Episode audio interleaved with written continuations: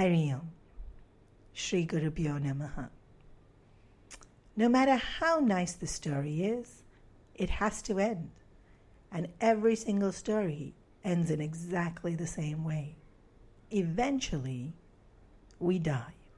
There's just no other option. They may be a live happily ever after for quite a long time, but at some point it will end.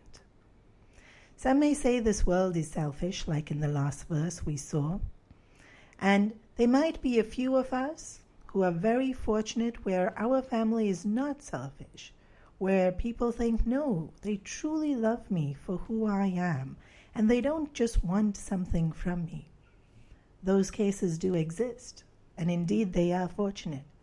But even such cases, where the story is so perfect, life has everything we want in it.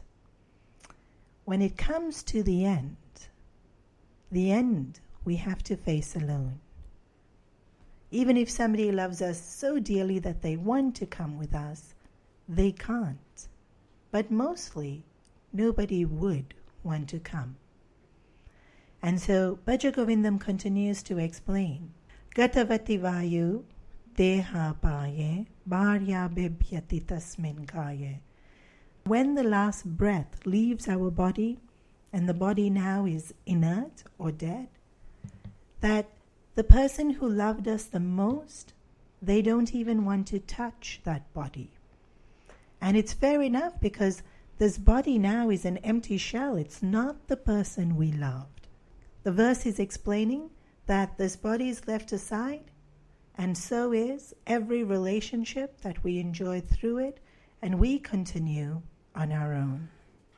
When we know this, when we are aware of that being our destiny, then the intelligent thing to do is to plan for it. All of Bhaja Govindam is helping us understand so that we can make better decisions, so that we live our lives in such a way that when we have to meet certain challenges, we are better equipped for it. Gurudev used to say, to be forewarned is to be forearmed. How do we plan? We've already seen in the story of the four kings through our actions. There's a Sanskrit proverb, a subhashita, that says, For one who is traveling, education is their friend. For one who is a householder, their spouse is their best friend. For one who is sick, medicine is their friend. And for the departed soul, meritorious deeds are their friend. When we have nothing else, we have our own mind, our own intelligence, our own memories, and our own ability to know right from wrong. And the way we've lived our life will determine where we go and how strong and able we are to face it. And so preparing is to live our lives ensuring that we do good deeds, live our lives with a heart full of love for all beings, and most importantly, to cultivate a relationship with the divine. It can be, if we are used to the concept of Ishtadevata, to cultivate a relationship with Krishna, Shiva, Rama, Ganesha, or if we're not familiar with those forms and that tradition, to just cultivate a relationship and having a reverence for life itself, for an appreciation that there is a higher power that guides us.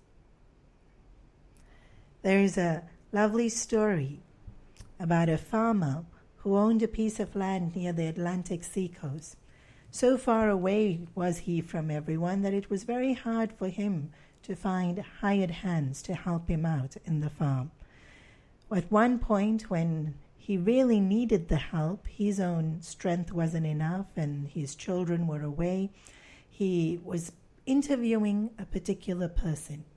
The young man wasn't very good in the interview, for when the farmer asked him, How good are you with the farm and what are your skills like? He answered, Well, I sleep when the wind blows. The farmer thought this is a strange answer, and but he had no choice. There was nobody else applying for the job, and he really needed the help, and so he gave the man the job. And for a few days he watched, and he liked that this young man stayed out of everyone's way. He didn't speak too much. He did his work. He's kept to himself. He was clean. He seemed to be efficient. And so they lived quite harmoniously on the farm together. Later in that month, the farmer heard the wind howling outside and realized there's a storm coming. He jumped out of his bed and he rushed to the barn where this young man was sleeping and shook him and said, Get up! The storm is coming! Tie the things down before they are blown away.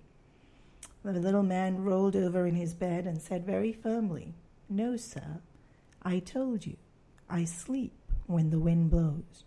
The farmer at this point was quite angry very, very irritated. The whole point of hiring this man was to be to get some help, and here he is sleeping when the storm is about to come. And so he thought the only thing he can do is do it himself, and he ri- hurried outside, and he went to where all the hay was kept, and to his amazement, he discovered that it was all tied down and covered with turpentine.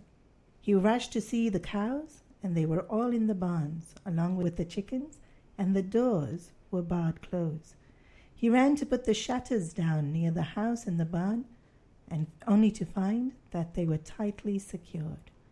Everything was already tied down, and nothing could be blown away. The farmer now understood what the man said that he sleeps while the wind blows. When we know we have done everything that we need to have done, our minds are peaceful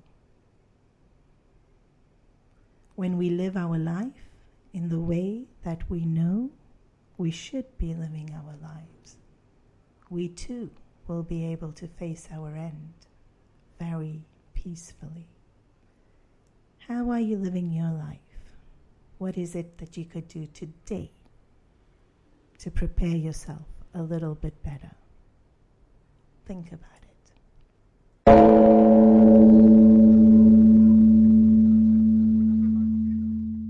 For more in-depth talks from Swamini Supriyananda and other excellent teachers of the Chinmaya mission, you can subscribe to chinmayaclix.com. That's chinmayaclix.com. You can also visit the Chinmaya channel on YouTube for bite-sized inspiration and discourses on in-depth Vedantic texts. To know about local classes, activities, and upcoming retreats, visit www.chinmayamission.com. And see you on the next podcast.